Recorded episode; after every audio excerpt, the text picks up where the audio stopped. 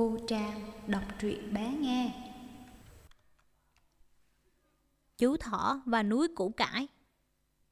Một chú thỏ con thích nhất là được ăn củ cải.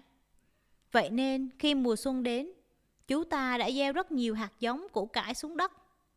Chẳng mấy chốc, Củ cải nảy mầm. Ngày nào thỏ con cũng chăm chỉ nhổ cỏ, Tưới nước và bón phân cho củ cải. Củ cải ngày càng lớn nhanh chưa đến mùa thu mà đã to như một ngọn núi nhỏ.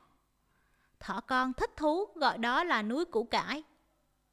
Thỏ con đào một cái hang trên núi củ cải và ở luôn trong đó, coi đó như nhà của mình. Khi đói, nó liền cắt một miếng củ cải để ăn.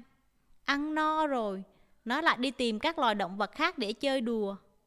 Núi củ cải thật là to. Thỏ con đã ăn cả mùa thu mà vẫn không hết.